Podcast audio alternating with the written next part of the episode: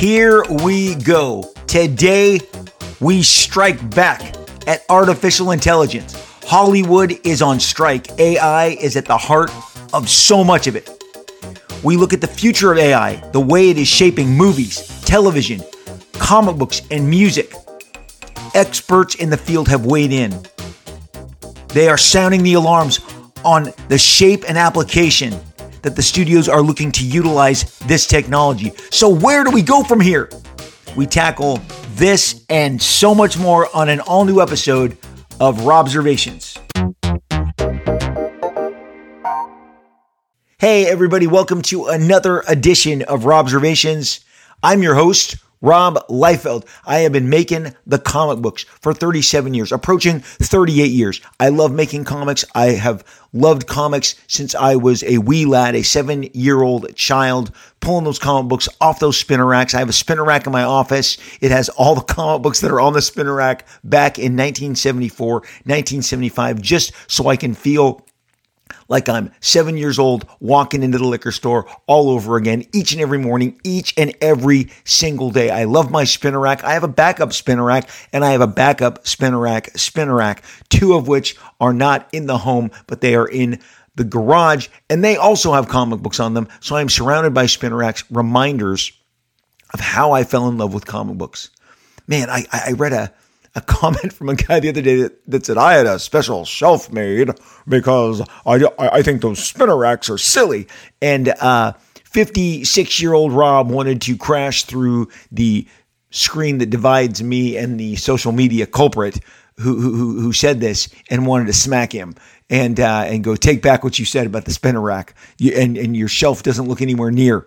It doesn't look anywhere near as good as this old spinner rack. Now I'm I'm a spinner rack also. Um, I'm kind of a spinner rack purist. They've made new like wide, you know, newfangled.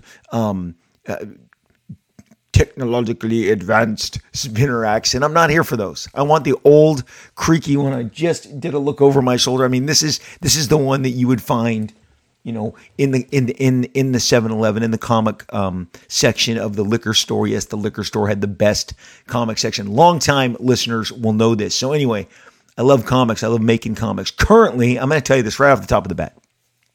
I'm making a comic book that's coming out on June 7th. My latest effort, uh, my follow-up to X Force Kill Shot, which was a follow up to my Deadpool Nerdy 30 uh, Deadpool 30th anniversary contributions, which was a follow up to Snake Eyes, G.I. Joe, which was a follow up to Major X, which was a follow up to Deadpool Bad Blood. Yeah, I've been doing comics. And that's just that's just from 2017. I am obsessed with making comics still.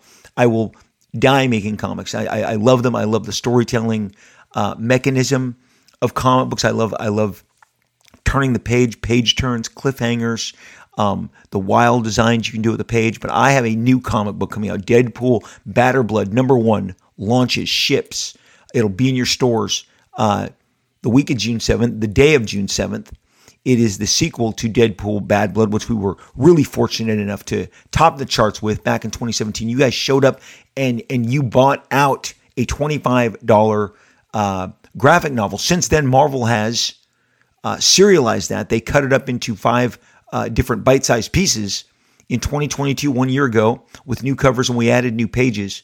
But this is the legit sequel, picking up on many of the threads in Deadpool Bad Blood and continuing. My big impetus for even doing Bad Blood and Bad Blood was to create a wider range of villains and a rogues gallery for Deadpool that is sorely missing. Did you know that for years, in the early in the early 2000s, what do we call those? The aughts. They were giving Deadpool Howard the Duck's villains.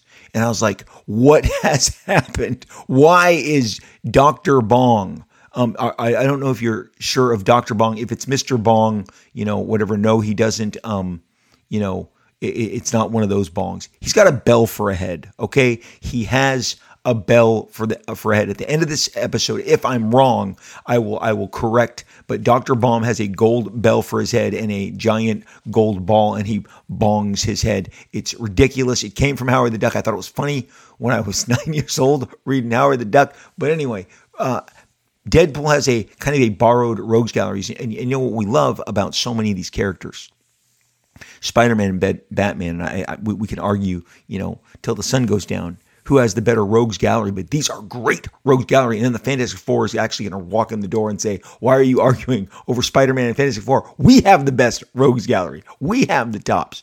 Doctor Doom and Galactus and Annihilus and Blastaar and Mole Man, they hang with us. Okay. So, anyway, my passion for comics is fairly well known. I started this podcast out of abject loneliness during the pandemic that gripped us all, and it's just turned into this crazy thing. I want to tell you one thing about uh, my podcast uh, that that that um I, have envy for all other sports podcasts. They get every day they have something new to talk about. Every day somebody did something crazy in sports. Some goalie, you know, deflected the the, the winning shot. Some uh, quarterback threw for for record breaking, you know, uh, yards.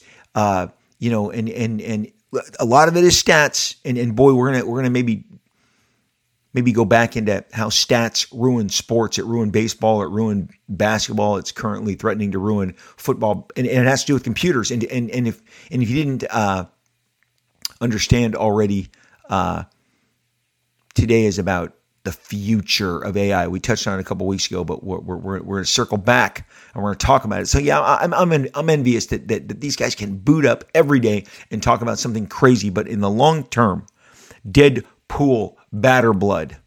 I mean, I had a, I had a, a pivot to a pivot to a pivot and you thought I lost it, but here I am. I'm landing the plane. Deadpool Badder Blood number one comes out June 7th continues many of the threads from Deadpool Bad Blood. I wrote it, I drew it.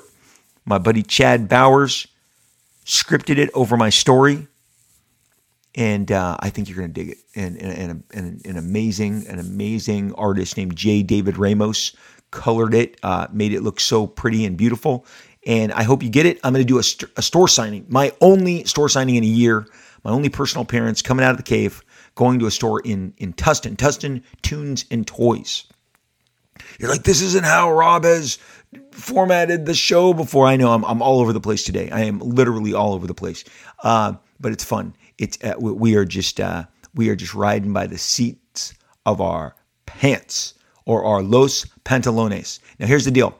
The uh, the signing is in June 10th, the weekend, uh, Saturday, Saturday, June 10th, and uh, I'll be there at Comics, Tunes, and Toys signing one free copy of Deadpool Badder Blood to anyone who purchases uh, my cover. I will sign it. I will be happy to sign it for free. I just want you to check it out. I want to thank you for reading my comics. Thank you for reading my comics for all these years. And thank you for listening to this podcast.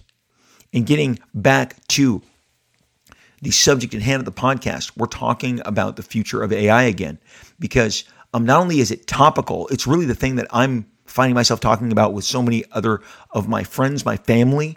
Uh, and and uh, and my and my peers, and we're gonna we're gonna give some thoughts on on what's happened even since the last time we brought it up, where it felt impending. It felt like you know AI is knocking on the door, and and I'm I'm gonna tell you, I, I you know I'm just one of you know how many hundreds of thousands of millions of people who are putting their thought into this. Interestingly enough, it was this weekend that I've never seen so many people on social media say, I'm banning you if you uh, post AI images. Artists, fans, I'm tired of seeing AI images. I'm going to ban you. I'm going to block you. I'm sorry. They, they apologize in advance. So there is is a growing backlash, but it's on people's minds. It's definitely on people's minds. And again, getting back to the sports of it all. And I uh, and and and, and the one way I can dovetail this right into uh, into this podcast is, you know, uh, we are currently in the NBA Finals. So if you ever pick this up and you're listening to this after a random binge, you're like, hey, this is the 2023 like NBA Eastern. It's it's almost the NBA Finals. We aren't there yet. It starts in a couple days, but we, have been in the the conference finals. Uh, the Denver Nuggets swept the Lakers. My my my my team, the the my favorite sports club of all time since I was a wee lad, was there when Magic Johnson was drafted and all the way through up until present. But Denver uh, dispatched uh, the Lakers very quickly. But we've got this incredible dogfight going on. Uh, the, the alphas that are the Celtics and the alphas that are Miami are are are going to a game seven, three and three they've won. Miami won three straight. Boston won three straight. Now what's what's the what's the deal? How is this? How is this? You know, relate to to AI? Well, what I said earlier about stats, just a, just a few minutes ago about stats and statistics, now they ruin things. Uh, there's a guy named John Hollinger. He decided in the early 2000s that he was going to break everybody down. And I, I swear to you, as a longtime listener, he just wanted to create a metric that he could drag Kobe Bryant on. This guy had the hard on of all hard ons for Kobe Bryant. He was a, uh, and he turned his regular column uh, into a, a job as a general manager for the Memphis Grizzlies, and he was so bad at it they fired him. So so so he he took this statistical engine and uh, that he created in the per and, and literally the per PR and and and and he basically wanted to using his computer using his computer his his his tools at hand he created metrics. How long have you touched the ball? The seconds the minutes how many? How many? How long were you standing in the in in in, in this spot on the court? I mean, it is exhausting. And to me, I'm like, yeah, that doesn't that doesn't account for human, uh, unpredictable human nature, unpredictable human acts of greatness. Because the game seven that is going to be played between Miami Heat and the Boston Celtics is happening as a result of an incredible, uh, athletic, instinctual and, and and some would say lucky, but but the guy swooped in, put himself in that position. I don't think it's luck. I think it's luck that the ball bounced the way it did after Marcus Smart tried to hit a three with only three seconds left. It rimmed out, but Derrick White rose up and he tipped that ball in right as, right as, right as the light was um was turning red to to uh to completely uh, end the game and end their season. And instead, instead, Derrick White saved the Celtics in entire season. And and right now, as if I were to Google Derek Derrick White's heroic, how how the Celtics stole Game Six, hero Derrick White, uh, in one of the best uh, deadline savers, unsung hero to forever hero. Derrick White's miracle shot. What the computers don't take into uh, into it, it, advance uh, again. Uh, what, what, the computers don't take into uh, into account. Excuse me, into account. another one, Derrick White's miracle putback. Uh, look, he did it. No stat could tell you that he was going to be in that place at that time and do that. That's the that's that's what we call intangibles. And sports are great because of intangibles. And and AI and computers can spit out statistics. They can imitate work, um, but they are not they are not going to bring to you the intangibles. Derrick White, there is no John Hollinger PER per that's going to you know again he got he got canned from being a general manager because some guy was like look at this guy you know um, changing everything and they're like Liefeld Liefeld. This started with the Oakland A's. This started with Moneyball. Yes, and John Hollinger took the, I said, baseball, first stats came for baseball. Then they came for basketball. And Hollinger took all of that, all of, of the quote unquote moneyballness, uh, and, and applied it ruthlessly, I might add, to, to, to, uh, to basketball and he started basically you were only as good as your stats and something like a Robert Horry, you know, another miracle shot a, a shot that benefited the Lakers and kept their season alive. Almost going to go down 3 1, instead tie up 2 2. You can't compel, you, you cannot, cannot, uh, you know, account for that. Now, what Billy Beane did for the Oakland A's, which was depicted, you know, in, in Moneyball so brilliantly. And I remember my super baseball head friends, my super duper baseball head friends. Yes, the J brothers. They were blown away by what was going on in the early 2000s with Moneyball with Billy Beane. Billy Beane was on the Jim Rome show. He was on the Dan Patrick show. I, I, I listened to a lot of sports radio and, and he was breaking it down how he helped take his team from, you know, this miserable position to contention, contention, contention. And, and he did it by by changing what he was looking for in terms of performance from each player. Well, in the NBA, it suddenly became why your guy that you think is so great is not so special. And here's the numbers to back it off. And this is why statistically this guy is better than this guy. Look, this guy is better than this guy does not account for intangibles. Robert Horry, intangibles, Derrick White. We're playing a game seven now.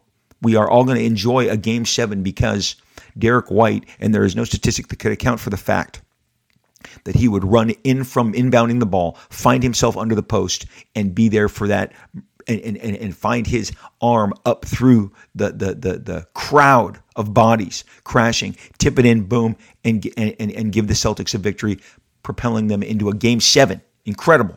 That can't be uh, determined by a computer, a spreadsheet, stats, none of it. So AI has again uh, become a bigger deal than than than when we last left it. There is a writer strike in Hollywood right now, a writer strike going on in Hollywood. The same people that wrote all of the favorite, most genius works that that that you love are on the are, are on the picket line. They are walking the picket line. The the Writers Guild wants not only better pay from streaming, but right as things started to creep towards the deadline for the actual strike, AI blew up. Chat GTP, and uh, and this ability to have computers write things is now a giant central, huge component of the strike, a huge uh, divide between the studios and the writers. And look, people are you see it you see it on on on social media. Hey man, I wrote a script last night with with with chat. You know, it doesn't matter with, with AI. You wrote it with a computer. You you asked a computer to do this. The, the, a guy gave a commencement speech, speech, right? My wife showed, hey, did you see this guy gave a commencement speech? And it's revealed that he had the computer write it the night before. So people are really experimenting with drawing of AI, which we've seen, and they are experimenting with uh, now writing. And and look, I, will give you I'll give you some nightmare scenarios. Uh, studios are going to buy best-selling books written by uh, you know humans best-selling novels. So the human still has a purpose. Write a novel. The studio will buy it. They will feed that novel into the computer and say, "Screenplay this best-selling book for me." They just save themselves, you know, maybe a million dollars uh, in terms of the option uh, and and and the uh, because they're just going to buy the book and and and not hire the big expensive screenwriter who's going to do three passes, hand it off to the next writer who's going to do another pass, and then the guy who's going to polish that version. That's millions of dollars. I had a friend. I had a friend who was a literally like he got a million dollars a weekend. I kid you not. I'm not making that up. I had a friend. I was at his house. I was there when he got the call to contribute to one of the big Hollywood blockbusters. And he got 48 hours to do a dialogue pass. They just wanted him to clean up some dialogue. And they said, you know, they're giving you your rate. They're seven figures, you know, what we all, what we asked for. And my buddy's like, you know what? Send me the script. I'll read it. I'll look it over, and I'll I'll I'll I'll, I'll let you know. He goes, they, they need to know tonight, and he's like, send it over because we were wrapping up. We were at the end of our kind of hang time, and he was going to look it over and decide if he was going to pull the trigger for a 48 hour dialogue pass. Super successful guy. Seen a ton of his work, and uh, and and I mean that that's kind of what Hollywood is is used to. Now imagine they buy the new hot novel and what they do is they go to the agents and they say hey what do you got on deck? What do you think is going to be the next harry potter? So i don't want to buy it at harry potter prices. I want to buy it at maybe it's a harry potter price. I don't want to buy it when it's topping the charts. I want to see it. So manuscripts get, get shopped around. The book agents then determine hey i think this is going to go the distance. I think this is going to maybe, maybe it's an autobiographical thing. Maybe it's a new new work of fiction a new fantasy world. They buy it boom. So now they've gotten it at the cheapest price they possibly can. And uh, they're selling it to a studio, and so so the studio is buying it from the book agent, and and it's it's it's at the cheapest price possible. They're they're going to go give it to the new upgrade of Chat GTP, and uh, and and get themselves a screenplay that's ready to go, and then they're going to go to a guy and say, "Hey, polish this. We'll pay you a six figure fee, which is a giant savings for them." Uh, and uh, and and and have you uh, you know, and and and we'll give it to to some. We're going to feed it to Chat GPT and have them spit it out, and then we'll have a guy polish it for hundred thousand dollars. And there's going to be a line out the door to be that polished guy. If you don't think that that other guy is going to under, undercut that other guy, then then you have not worked in the arts, okay? Because there's always a guy. There is always a guy. Just like there are scabs who are going to play uh, games for the Rams and all the NFL teams during the the you know player strike. There's always guys who are like, "Hey man, I can justify, you know, undercutting this, doing this." I have been told, you know, that they're to get same same idea, get those novels, get those uh, new new you know potentially big best selling books that are to hit the zeitgeist. Don't you love that word zeitgeist? What a fun word!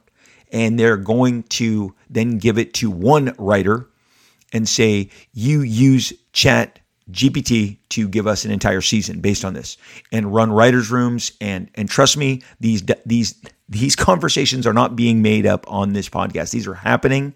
I'm telling you, this is the kind of stuff that people are talking about, and it is a way for which the the the studios to save money and potentially if if that happens on 10 projects for each studio. And i mean again you're, you're looking at savings of hundreds of millions of dollars. But the person who has the most interesting take on what's going on in the ai space is none other than justine bateman. We grew up my generation grew up with justine playing mallory on family ties. She was uh, michael keaton michael j. Fox who played michael keaton. Sorry, Alex Keaton. Caught myself. Alex P. Keaton. Michael J. Fox played Alex P. Keaton. And Mallory was his sister. Justine Bateman was hilarious. Her brother uh, has gone on to arguably more a more prolific career. Justine got off the the the, the train, uh, decided she wanted to do other stuff rather than play the actress game. So Mallory on Family Ties, sister to Alex P. Keaton, got my Michaels. It, it, I was sitting here going, Michael Keaton is the guy that plays Batman. And you talked about him in a recent podcast. So immediate course correct. But we saw Mallory. Family Ties, I believe, was the number two show, number one in its time slot, but it was the number two show for several years.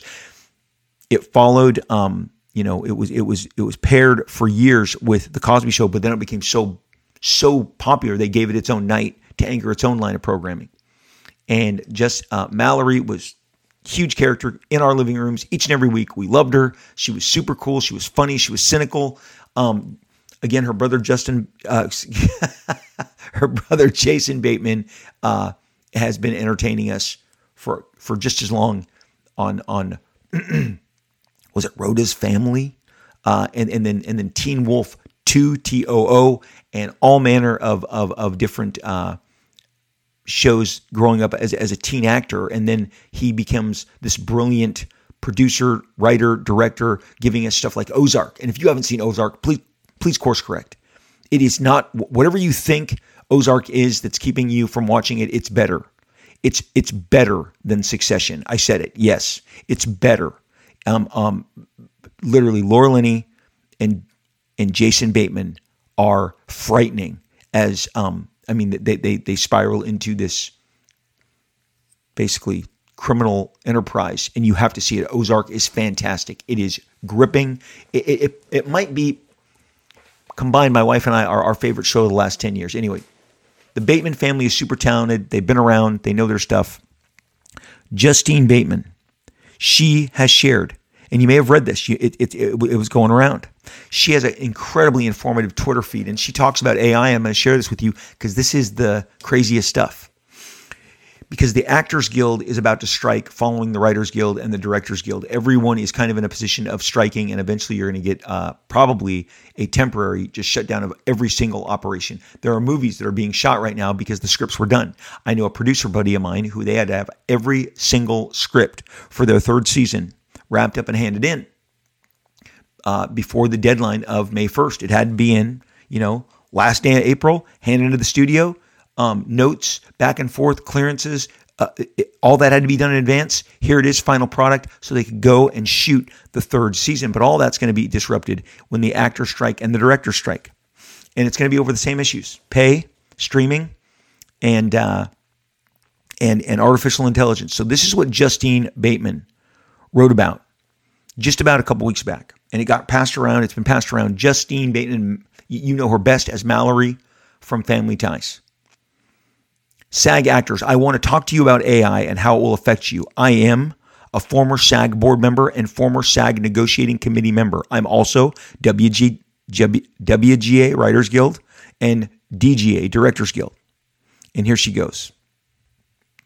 She says, as a coder and someone with a computer science degree, okay, Justine Bateman didn't step off, you know, Hollywood uh, because she was frustrated. She just wanted, she's extremely bright, wanted more, could offer more. I mean, when she says, I'm a coder, you know, I have a computer science degree, I, I bow. That that's that's superior in in in in regards to um the science and the degrees that I am capable of and, and have interacted with or possess. She says, as a coder and someone with a computer science degree, I want to tell you where I believe AI is going. AI written scripts and digitally scanned actors, image and or voice, image and or voice. AI written scripts and digitally scanned actors, image and or voice both already exist. Some talent agencies are actively recruiting their clients to be scanned right now. You choose the projects and get 75 cents on the dollar. Your digital image can be triple and quadruple booked, so that bodes well for a 10 percenter. That let me let me let me uh, kind of interpret what she just said.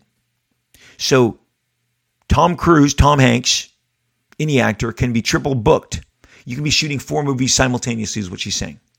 That if Tom Cruise were, let's pick on Tom Cruise, the greatest my my favorite of all the movie stars, the greatest I think movie star actor of our generation. And yeah, actor. Go watch Born on the Fourth of July. Go watch Magnolia. Um, he he is next level genius. Uh, much more than the action hero that he has completely given himself over to being.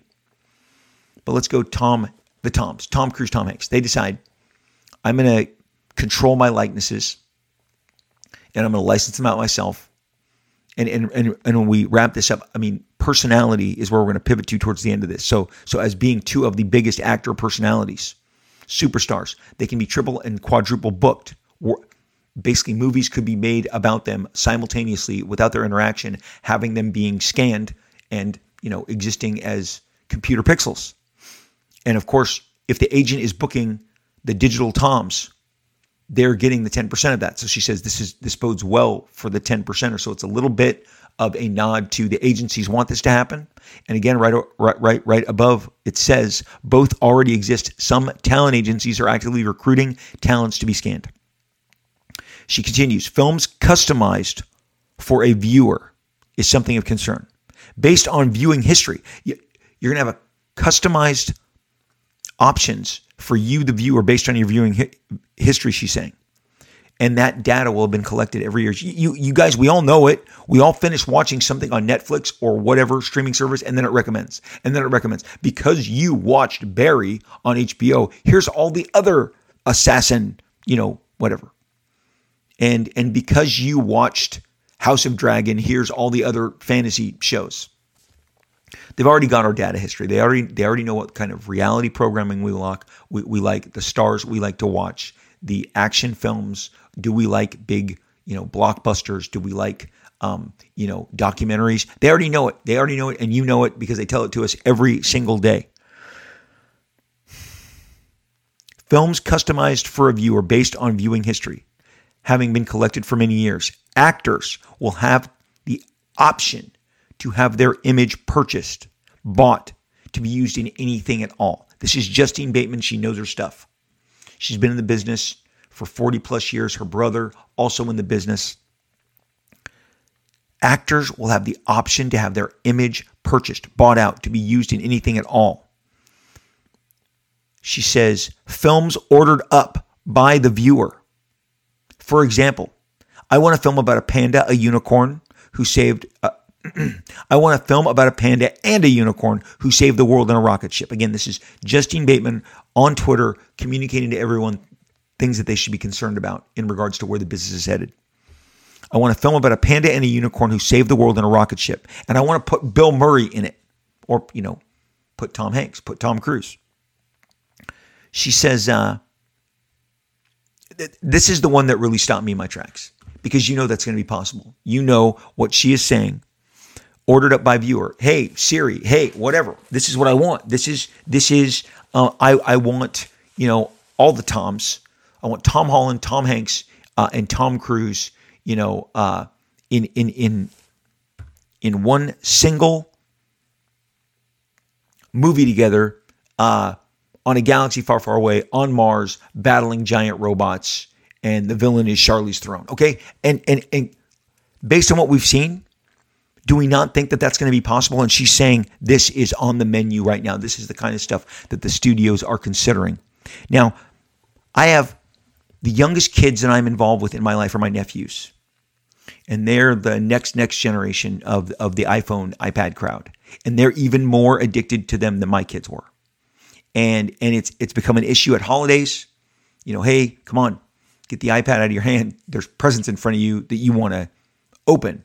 And and I've seen parents, you know, hey, put that away. We're opening gifts. I mean, so I'm telling you, in the app, in the in the transaction of gift giving, they have to be pulled off their iPads and their iPhones. The youth of today are more and more, uh, especially now that we hand them the iPad, as my friends who have very, very young babies are like, oh, it entertains them. And, and it becomes the component that they interact with with a touch screen. You and I didn't have a touch screen. My kids, my kids didn't have a touch screen. My kids did not have iPhones until 11 up.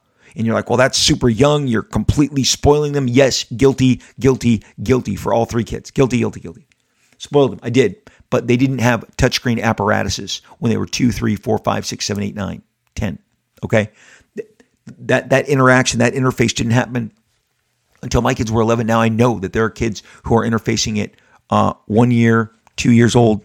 It is the entertainment capacity. It is it is uh, that, that that it offers, and and the appeasement. You know, we want our kids just, especially when they're babies, we need to rest. We, we, we anything to keep them from crying, anything to keep them occupied. So they're more reliant on this and more um, comfortable with the interface. And I've seen my nephews; they are just so much more at ease and have a mastery of technology that their aging uncle Uncle Rob does not.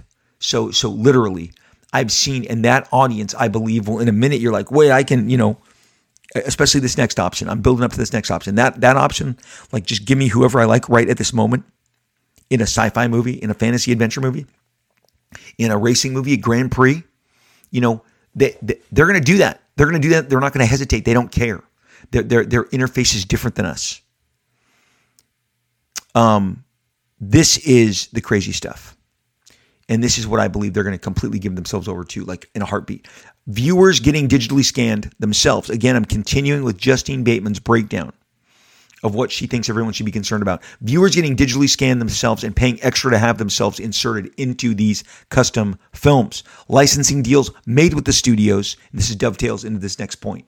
The, the, the point I just made viewers getting digitally scanned, you getting digitally scanned, paying extra to have yourself inserted onto these custom films. What's the first one you thought of when I said that? Did, mine was Star Wars. Well, it was also Justine Bateman's because she continues licensing deals made with the studios so that viewers can order up older films like Star Wars and put their face on Luke Skywalker's body and their ex-wife's face on Darth Vader's. You get the picture.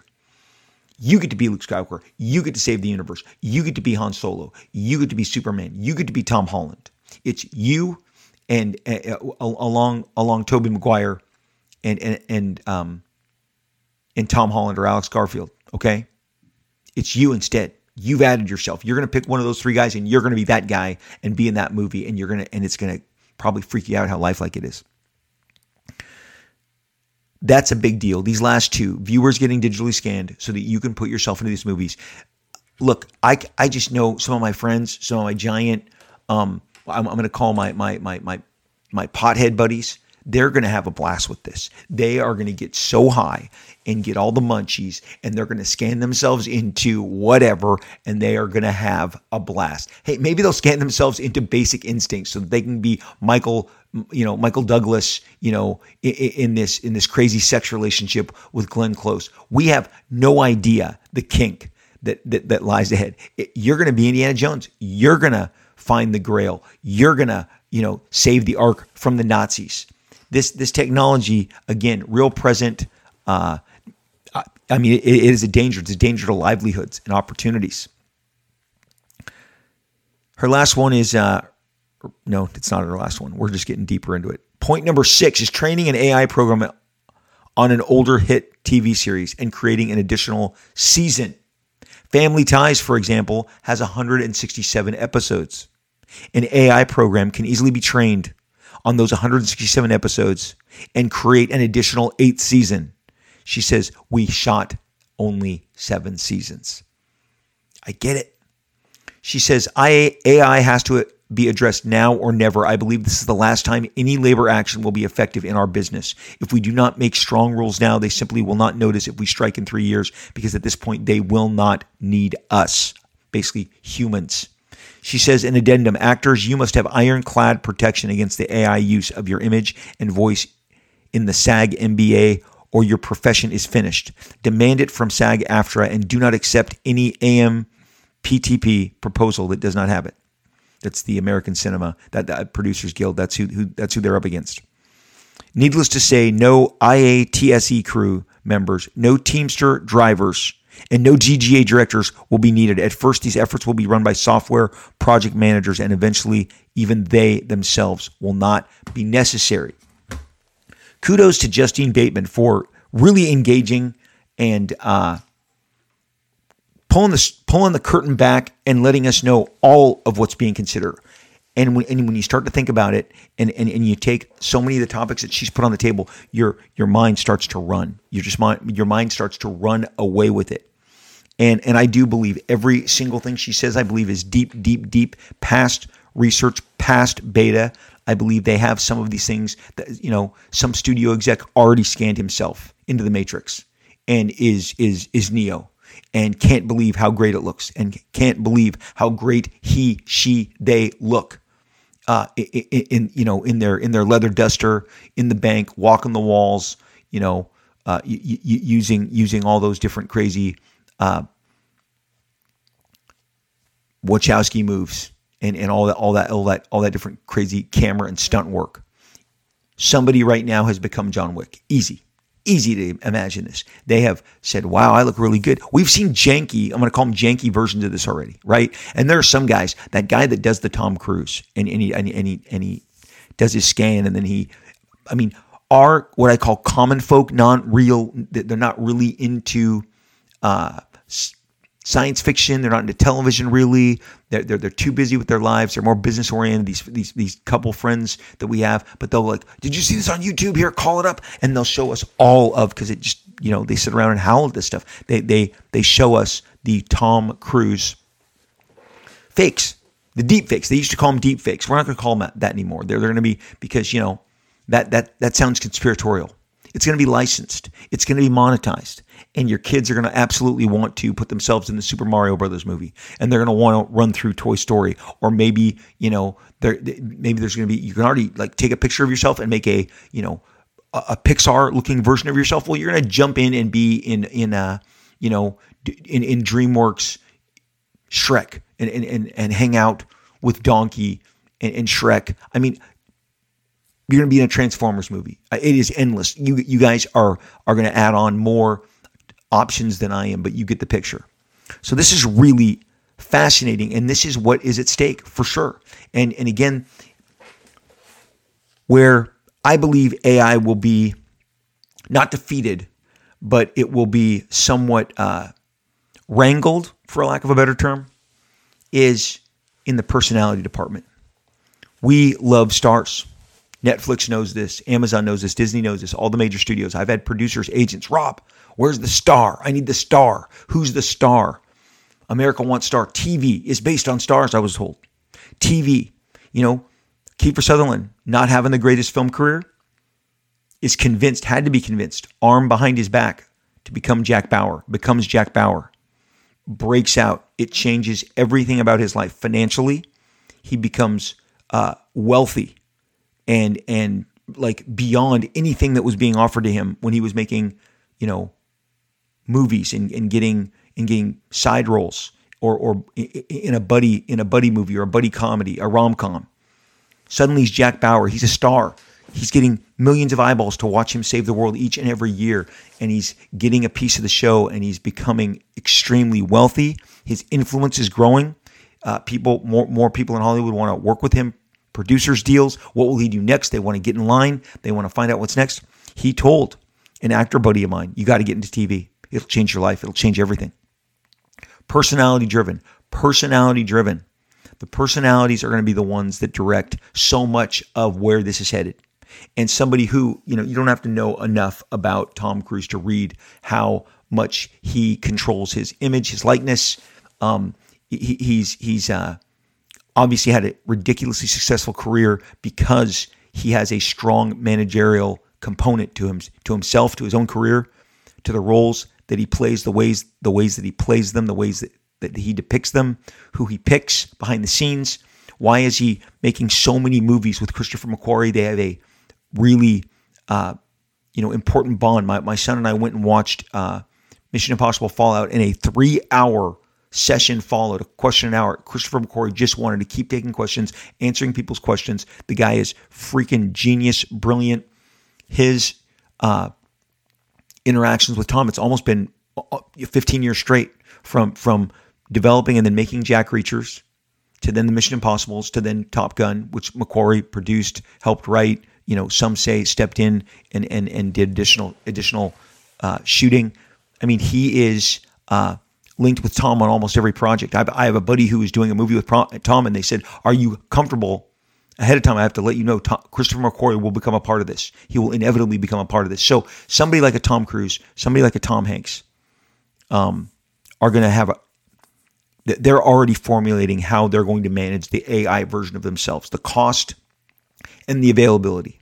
There's an actor I know very well. He believes uh, in this again limitation of availability, absolute limitation of availability, and and and and you can't have things be that accessible because then people burn out on them. So there's going to be some incredible, uh, just restrictions, limitations put on this by the biggest names who get out in front of it the most. They're going to get out in front of it the most the, and, and the hardest, drive the best deals, and kind of set the standard because they see what's coming. They are not wallflowers. They are well informed of everything that is coming down the way in regards to how uh, artificial intelligence is going to really kind of take over the the industry as we know it. So seriously, actors have it. Uh, uh the the they're going to have the best opportunity to wrangle control uh, and, and, set terms and, and determine because you know it'll be easier for them to enforce hey i'm tom cruise. You can't put me alongside john wayne in a remake of, of rio bravo. Okay? Um, I, I don't approve that and i'll see you into the into the dirt and that's not okay. And, and he can tie that up and, and prevent that from happening. And and something like that will only exist at best in a bootleg okay? And and Eddie Murphy can say, "Hey, you're not gonna, you know, put me in in in Cleavon uh, in Cleavon's role in Blazing Saddles. That's not to happen. They're going to be able to protect their images, protect their likeness. Furthermore, um, just just wrapping up a little of this Justine Bateman stuff because she really came at this really in in in, in intelligently. She uh, did an interview and she said on, I think because obviously her, her Twitter feed got a ton of comments, and and it was uh, became very. Uh, you know, the spotlight was turned on it. A lot of people were talking about it. She did a bunch of interviews following up. She says, I think AI has no place in Hollywood at all. To me, tech should solve problems that the humans have.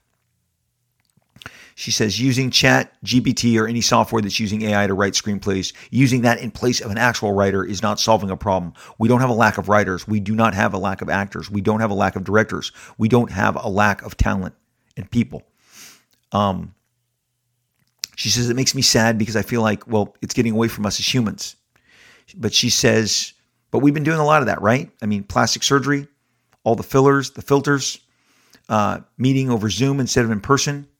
Uh, the idea that somebody would take us, uh, I'm sorry, the idea that somebody would use AI to replace human expression, I think is the saddest thing to me to ask a computer programmer to write a letter that you wanted to write or to write an essay for you or to write a script for you is just like, wow, that's just part of what a human being is.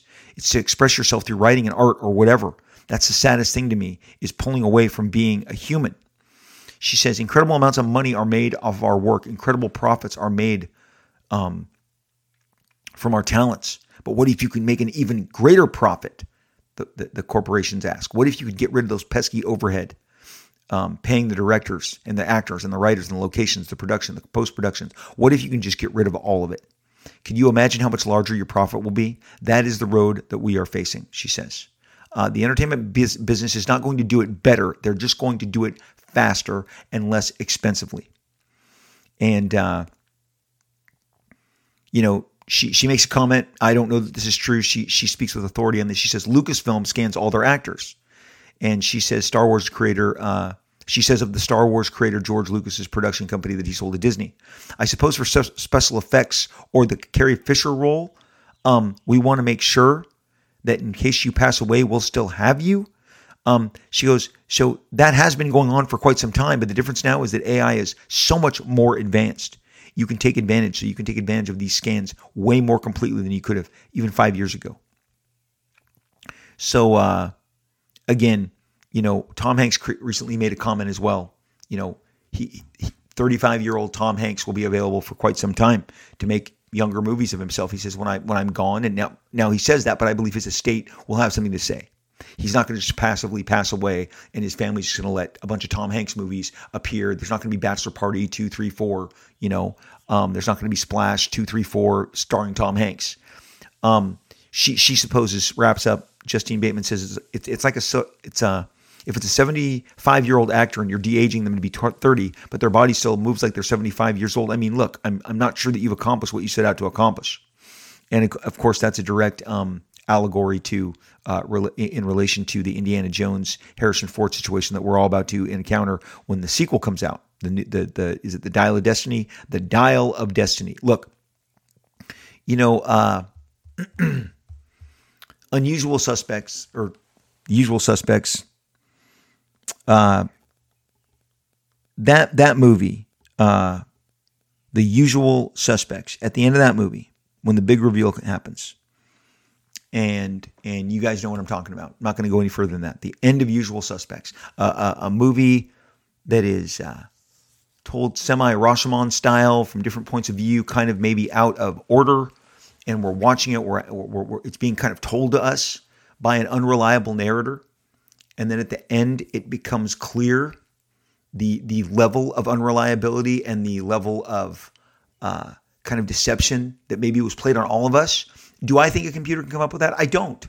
I think that is a beautiful, amazing component of human ingenuity, human talent. Again, getting back to where we we started, and of course, usual suspects comes from the genius that is Christopher McQuarrie, who I just you know mentioned is now sewn into the firmament of Tom Cruise's existence. I don't believe a computer is going to come up with Christopher McQuarrie's incredible twists in the usual suspects. I don't. You know, you're going to be able to maybe make some adaptations. You're going to be able to, like, like Justine Bateman said, faster and cheaper is what AI is offering these corporations. Great, amazing works, talent, just like Derrick White. You can't get a computer to tell me that you could have anticipated that or that he was capable of that. He just did it.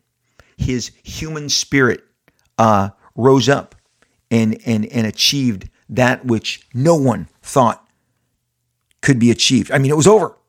Jimmy Butler just hit three free throws. There's not enough time. I've been there. Derek Fisher made the point four shot, and again, they had they had already ruled that there you cannot physically with 0.3 on the clock make a shot and it can't count. The computers, the analysts have already said there's no way to inbound the, inbound the ball and have the release happen, no matter how fast you set that up.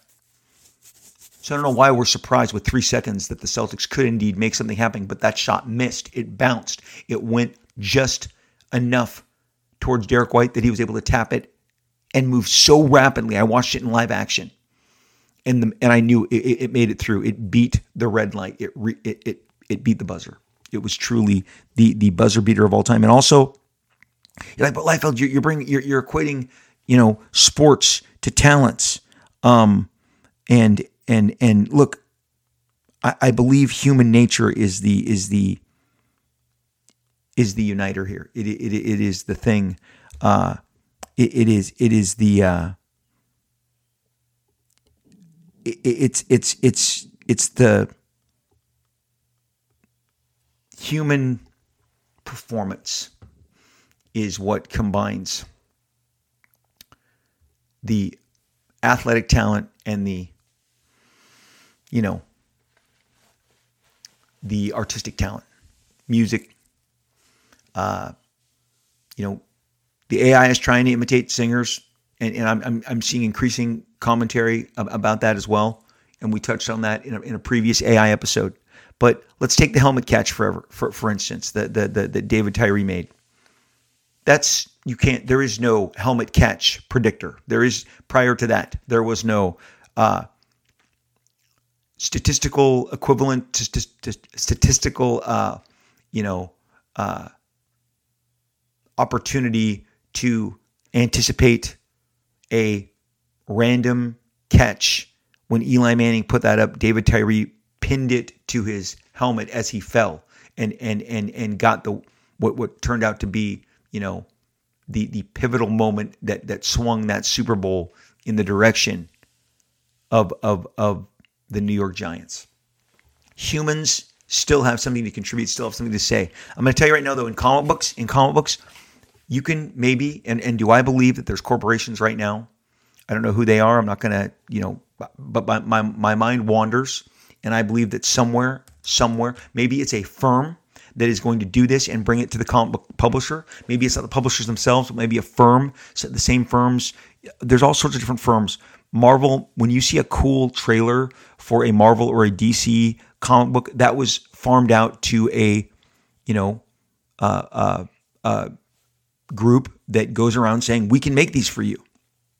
And so, uh, do I believe there's a group out there right now that is maybe making Jim Lee X Men comics as close as they can, Todd McFarlane Spider Man comics, and perhaps perhaps you'll you'll see a version of that. Maybe a Batman comic. Maybe maybe one of the two publishers perhaps could in the future dance with this, put it out, see how you feel about it, see how you react to it.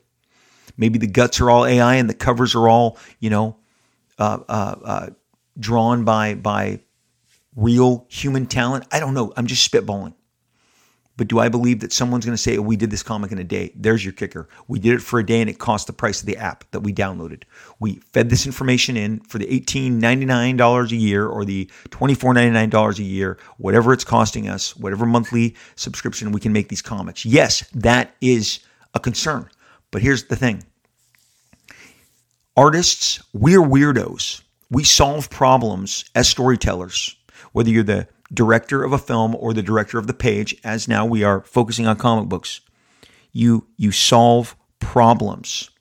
Sometimes you want to cheat the page, and in that cheat comes some great um, stylistic silhouette storytelling. You know, uh, I had to make a deadline. I believe it's X Force seven or eight. Whenever cable shoots the lights out, I did the reverse of the John Byrne snowstorm, which snowstorm, which everyone felt completely ripped off when I was a kid. If you don't know the story, there's a is it four? Is it six? Somewhere in between that, pages, consecutive pages of just white panels with uh, lettering, and it was. Um, I, I do believe John Byrne was getting one over on everyone and and and putting the test, the absolute test of his popularity. Um, going, can I get away with this? Because apparently he told everyone, and I've had some Marvel guys back that up that he got paid his full page rate for those. Well, when I did it on X Force, I turned the lights out and I turned everyone into silhouette and I need to get that book to press. And I figured I can now do this action scene, but my gestures, my layouts, they're some of my favorite. They're absolutely some of my favorite pages. I still have uh, a couple of them. I have not let them go because I favor them that much. And uh, because can I entertain you when everyone is in silhouette, silhouette colored, fully in black, fully shadowed figures? And how am I going to ma- manipulate the design, the layout? The guys that I love are and have influenced me have incredible uh, layout and design sense. I'm going to tell you something. You really can't film one of my comic books. And as I get older, and, and I think it's hard to film a Neal Adams comic book, his layout style does not give itself to just pure storyboards. Now, at his apex uh, performance, Frank Miller was combining the very best of kind of cinematic storyboards, but he would also throw in giant splashy images, um, overlapping figures on panels. There was a design element that he had specifically that he would weld alongside that, you know, cinematography, that kind of beat for beat action movement. But Neal Adams, Jack Kirby, some of these comics can't be filmed. They're not meant to be filmed. My design sense and the way that I move panels and your eye around a page isn't supposed to be conducive to a camera. It's supposed to be conducive to the page and the page turn and the language that I operate in. And so many guys that I favor and so many guys that I love influence me and do the same. So again, human ingenuity. Look, computers are going to be able to imitate certain things. I've seen some Alex Ross ish, big, big, big dash in ish on that uh, paintings. Uh, I have not seen one that fools me into thinking it was Alex Ross. They're a little glossy, they're a little plasticky looking, and you're going to say, but it's going to improve, it's going to improve. Well, we'll watch it improve together. And would people buy some of those imitations right now? They would. But again, some some humans are, are doing the job. Look, here's the deal. In the last five, six, seven years, there has been a style of cover on on the popular comics, independents, uh, and the big publishers. And and the minute I interacted with this, and I saw these the, the these these talents doing this, and it started with like with one talent, and then this then this other talent imitated this other talent immediately. And I said to my friend, a lot of you guys know David Hong. David Hong is on uh, the the Whatnot show with me that I do a couple times a week. Uh, we we his handle is Key Collectibles. You've seen him on the road with me. If I saw you in in Florida, if I saw you in Arizona, in Texas, in North Carolina, in New York, in Chicago, Dave was alongside of me. I turned to Dave and I said, these depictions, and they're mostly of women, these artists, these talents, whether it's uh, you know popular the, popular characters from the big the big companies, they're mostly women. And I said to him, these look like Japanese sex dolls. Okay, if you just heard the brakes screech, okay, on the podcast, I yes, I just said Japanese sex dolls. I was shown Japanese sex dolls uh, about 19 years ago. Now you're like, Liefeld, they've been around for 40. Hey, the guy that said, Oh, haven't you seen these at Starbucks? pulled it up on his laptop, and I'm like, What? There are lifetime, life size blow up dolls. Okay, so if you Google it right now, if you go search it, you're going to go, Liefeld is not talking out of his buttocks. His, his, uh, he, he, he, he is speaking truth. Japanese sex dolls is a thing, life size. You can, yeah. The, uh, but they have these sex dolls all kind of look similar. And the the Japanese sex doll brand of sex doll, the face, the look, um, it's kind of got a semi anime manga component to it. Big eyes, vacant, super vacant look, kind of looking off, you know. But um, the the the you know the face is is really not why I believe these are being ordered. Uh, this this may be where we officially jumped it. Um, but anyway, these covers, I said these look these depictions of these characters look like Japanese sex dolls. Well, the Japanese sex doll style of cover is now the freaking rage. There there are um, just like in Fast Times at Ridgemont High, a, a celebrated movie of my youth. Phoebe Cates is addressing, and I, I, I covered this on an earlier podcast. This this sequence is so hysterical when when she tells Jennifer Jason Leigh as they're sitting in the quad on the opening day of, of the new year of school. She goes, "Oh, and so and so's got the Pat Benatar look. It's a really popular look. So and so," and then they move to from that person to the next person who has the headband and and the, and the certain tights and and uh, and and the socks worn out, worn outside uh, the, the leg warmers worn outside the socks. And she says, and so and so's adopted the Pat Benatar, and so and so's adopted the, and, and you're seeing many artists are adopting the Japanese sex doll cover. And, and, and with, you know, I, I think, I think they're certainly, uh, you know, been popular as, as more and more guys and gals and people desire them and produce them. And, and, if if if uh, some of that hey will turn you into a pixelated person those also are starting to look like that style so if you were to tell me that right now some guy is is making those on a computer I would believe you because they have a sameness. They all look the same. All of those, they're they're and, and and many of them are low angle, low angle for a reason, low angle up shots of the female characters, and they all look vacant, and they have the big eyes and the tiny nose and the glossy look of the Japanese sex doll. The Japanese sex doll cover is a uh, is a popular motif, a popular trope in the publishing world right now. All manner. I've seen Kickstarters. I've seen big popular books, independent books. They're all doing this, and if you could tell, and, and right now, some of them look like they were put together by the AI. Some of them look like uh, they were they were created. And in fact, if you go to some of these um, AI art producing apps, and you put your prompts in, all you have to do is say some of the artists that do the popular Japanese sex doll look, and boom, you get your own Japanese sex doll cover. So it's happening. But those are single images, those aren't storytelling.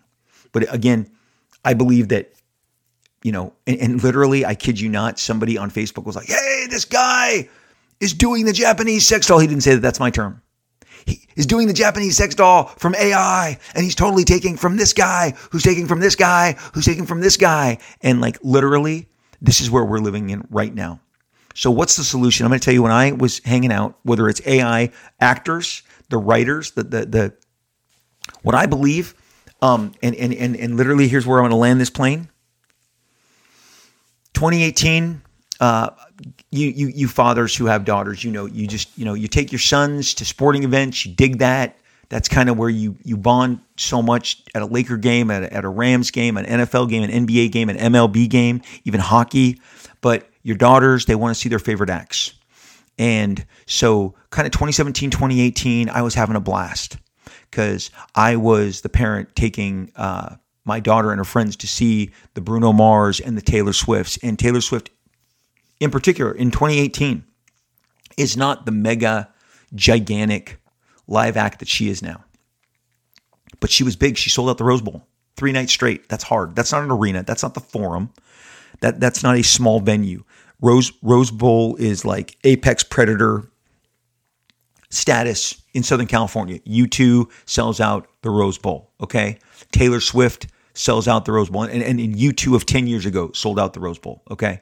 Just when, when uh, we saw the Eagles' last performance, we saw their first performance when they got back together in 1994, and their last performance when they ended that first Hell Freezes Over tour in February, I believe it was 1995. We went to the Rose Bowl. They sold out the Rose Bowl. Again, now you're talking because you have to you have to because the band has to be positioned in a way so so some of those seats get blocked off. But you're talking 60, 70,000 people. And you're seeing Taylor Swift now go all over and do 70, 80, 100,000 people and sell out. In 2018, I took my daughter and her friends. And this last year, that same friend, you know, they were in junior high, grew up, and she said, Hey, I want to take you because you took me, Livy. And took her to where she was going to school and and, and they and, and and Livy flew and, and her friend had a ticket for her and they went and, and relived in 2023 what they first experienced in 2018 and they even acknowledged now it's so much bigger on Mother's Day when we were going out to uh, you know, brunch as a family. She was telling us about it and comparing the 2018. And, and she's like, you know, 2018 Taylor Swift seeing her live in the Rose Bowl was like the biggest deal. And, and yet in 2023, even bigger, even more. And then the Today Show, I saw on the Today Show, um, they have the the the tail Taylor gates, the people who who park in adjacent parking lots across the street because they can't get into the parking lot where the venue is and they watched through maybe some of the openings in the stadiums and, and they were showing different different um, uh, stadiums baseball stadiums nfl stadiums that have giant carve outs in them that you can actually look in from across the street from a couple blocks away from a high rise building adjacent and look down on the giant screen that she's playing on. What is this all about? It's about live events. I think live events are going to continue to be uh, or, or going to experience a new level of popularity. Plays, stage plays. There's something I wrote myself, uh, a screenplay that I have believed, uh, especially in these last few months, that could be staged very cheaply. There's no special effects. It's it's it's more of a human interest story, but it would entertain you. It's it's based on the genre. Uh, maybe a one night show, maybe a weekend worth of shows, live events, Pe- people touching people, people interacting with people uh, is going to be more a premium is going to put be put on that more than ever with everything going on and the mention on this podcast of fake Tom Cruise, fake Tom Hanks. I'm really doing the Tom's a number today. Imagine what it's going to be like to go and see them in person and they realize this and maybe have an intimate venue and, and maybe a, a smaller because if you've been to Broadway and you've seen some of those shows, they are not all giant venues. They are, you know, smaller venues. The the, the Moulin Rouges, the Hamiltons, that stuff, those are in tighter, compact quarters. I think unfortunately the price is going to go up just like the Taylor Swift, but the premium for this is going to skyrocket because so much of what we're going to interact with will be fake. Some of these companies are going to break through. They're going to not look back and they're going to set the standard and I can do what ifs all the all day long. And then there's going to be the one guy that says I'm never going to give over to AI to preserve the fact that when you see him you know it is just him. I won't license myself. I I I wrote a contract with myself prohibiting me, my music, whatever, from being duplicated, um, you know, uh, uh, replicated in multiples. I'm, there's going to be those guys along with the guys that are going to be like, you know what? I've signed a 10 picture deal with my AI self because I want to see where it goes. Read that was there's a billion dollars on the other other end of that. You can justify anything, and there will be justifications for the corporations, for the talents who do it, just for as there will be justifications for people who are like, I want to increase the personal interaction component, and uh, and that's where it's headed. I think live action, live interaction. I think you're going to see stage plays. I think we're going to we're going to go backwards. We're literally going to go back to like you know plays in the park, uh, gatherings. Uh, again, concerts are already. Look at Taylor Swift. Is she going backwards in the world of streaming? Uh, CNN did a whole thing on the 2010s and streaming and how streaming, you know, hurt music, help music. There was there was pros, there was cons. It was hard to get a hit out in, in the streaming world, and and and how YouTube then plays on YouTube, you know, contributed. That's all changed. It's all changing. And and in the meantime, somebody like a Taylor Swift, a blockbuster act, kind of uh, one of like she's a generational talent in the appeal that she has put forth in in in, in maximizing her talents the the uh, uh the the albums she's put out the songs that she's made the videos the connection that she has had with her fan base is so unlike anything else. I mean, you've got Miley Cyrus, who I saw Taylor Swift in, introduced by Miley Cyrus. Hey, everyone, here's my friend, and she's gonna play for you. Was at the MTV Music Awards, like 2007, 2006, whenever you know it was back then. And now Miley Cyrus is like, well, I'm not gonna do, you know, I'm not gonna do concerts. I'm gonna, I'm not gonna do those. That's not my passion. I'm not gonna do that. And you sit there and you go, well, is it because the, the, you can't get the same venues, the same sellout, the same five nights, you know, in, in Brooklyn, five nights in Philadelphia, five nights in Southern California. I don't know. I don't know how it all breaks down, but I do believe that live interpersonal uh, interactions are going to become much more special than they've ever been before. And that is today's take on AI, the future of AI. Thank you to Justine Bateman for putting your thoughts down, for for for stirring, you know, stirring the consciousness of, of all that is coming and all that's being considered, because that is some heavy, stiff stuff. And my kid, I, I know, I know nephews and, and my kids' kids are going to opt into that stuff anymore. You mean I can be Maverick? You mean I can fly over the base and bomb it? And I, and, and I can go through the training and I can beat the system. They're going to do that. That's going to happen. Hey, as always, thanks for hanging out. Thanks for being part of the discussion today. Had to be said. Had to, had to dig deeper. We're going to be, be following this AI stuff. It's fascinating. It's incredible. Um, those Japanese sex doll covers are absolutely coming to you from a computer, and you know it, and I know it, and there's nothing we can do to stop it. So anyway, hey, uh, I just we I I just keep I keep I keep trying to make these the, these shows. I keep trying to make these shows shorter, and they keep getting longer. Thank you for listening. Thank you always for listening. You can catch me.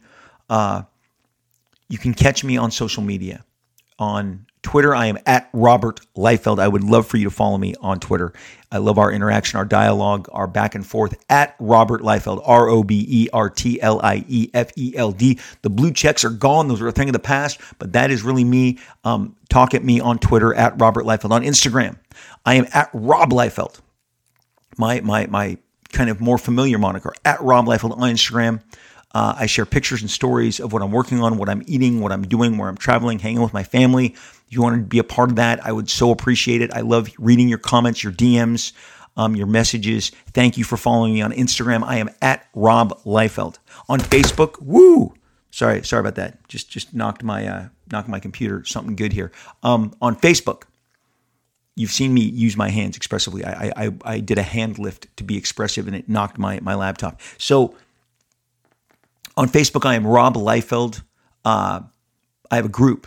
I have a group. I, I, want to direct you to a group, Rob Liefeld, Marvel Extreme and Beyond. A lot of the conversations that we have here continue there. We would love to have you be a part of that. We have art contests. We share comics, collections. Love to see you in Rob Liefeld, Marvel Extreme and Beyond. Either myself or a gentleman named Terry Solid will click you through. That's how you know you're at the right place. That's our group. We want to welcome you. We look forward to seeing you. I am on an app called Whatnot. We have a ton of new stuff coming in the next week. Whatnot, Deadpool Badder Blood, variants, exclusives, all new stuff. Uh, so many new, at least six uh, exclusives that you will only be able to get from me through Whatnot. Sign up on Whatnot. Follow me at Rob Liefeld. Uh, there are so many different exclusive variants. I've already done a Spider Man exclusive. I've already done a Deadpool New Mutants exclusive. We did a Brigade exclusive. There are Blood Wolf 30th anniversaries, a character that I near and dear to my heart that I created 30 years ago in 1993. Um, we have exclusives of that uh, uh, of that character of those comics. We have those on Whatnot. That's that's the only place you're going to be able to get these. Um, Whatnot is increasingly the only place you can get signed anything from me, as as I have really taken. Um, speaking of interpersonal, as I tell you how important it is, and I'm not appearing anywhere other than June 10th Comics, TNT, Tustin, Toons and Toys is what it's called. Tustin, Toons and Toys in Tustin, June 10th. I hope to see you there. I hope hope you show up. I'm going to sign your Deadpool Batter Bloods number one for free. But I am really off uh, off the circuit. I am not doing shows uh, of all the mini shows that are going on each and every weekend. I'm not going to be there. Uh, this is this is my hometown store, my hometown crew. We're going to be there for you on June 10th. In the meantime, on Whatnot is where you can get signed comics, toys, artwork, uh, Funko Pops. So follow me on Whatnot. Get ready. We have an avalanche of exclusive um, product coming your way starting in just about a week here. I just am so thankful that you guys uh, have followed my career, have have have uh, given me the career I've had for these past many, I mean, almost four decades. I am doing a private CGC signing, the leading grading company in the entire world at the end of the summer, I'm flying there to sign all your books that you're you're, you're sending them, and and you are sending a lot of books to them. I know this because they tell me every bit every day. You are sending your New Mutants 98s, your 87s, your Youngblood number ones, your Captain Americas, your Snake Eyes, your Avengers number ones, or your random Megaton comics, and and and, and your favorite books that I've done. You're sending them in. Go to the CGC website. Go to Rob Liefeld signing Click on that link, look look and see the menu options and get those books to CGC. Get them in. Deadpool 3 is filming right now. As the images come out, it's going to gain so much traction and you're going to be like, "Why didn't I send my book to CGC?" That is at the end of the summer. I think it goes through July, through July that you can send your books in. So I encourage you go to the CGC website, look up Rob Liefeld signing opportunities, get the info and get your books in. At the end of every episode, I just wish you all the very best. I want the very best for you. I hope that, like me, you are working your stuff out mentally, emotionally, spiritually, physically. And uh, I hope I hope you're surrounded by friends and great food and great art. And that is my abbreviated way to give you my my, my end of show uh, send off. I did not go back and see if if uh, if Howard the the, the, the Howard the Duck's villain is, is Mr. Bong. Let's do it together right now. I am in a Google. Mr. Bong, uh, Mr. Bong, uh, or no, no, Dr. Bong. Dr. Bong, and, and that is from Howard the Duck. Dr. Bong, okay, uh, from Howard the Duck. Oh, Dr. Bong Marvel. I got it, kids. Dr. Bong is a fictional supervillain.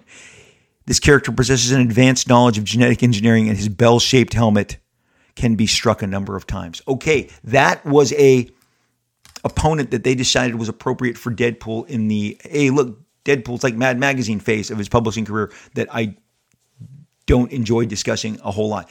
We are building out a great, epic, cool um, version of Deadpool with our Deadpool Badder Blood saga.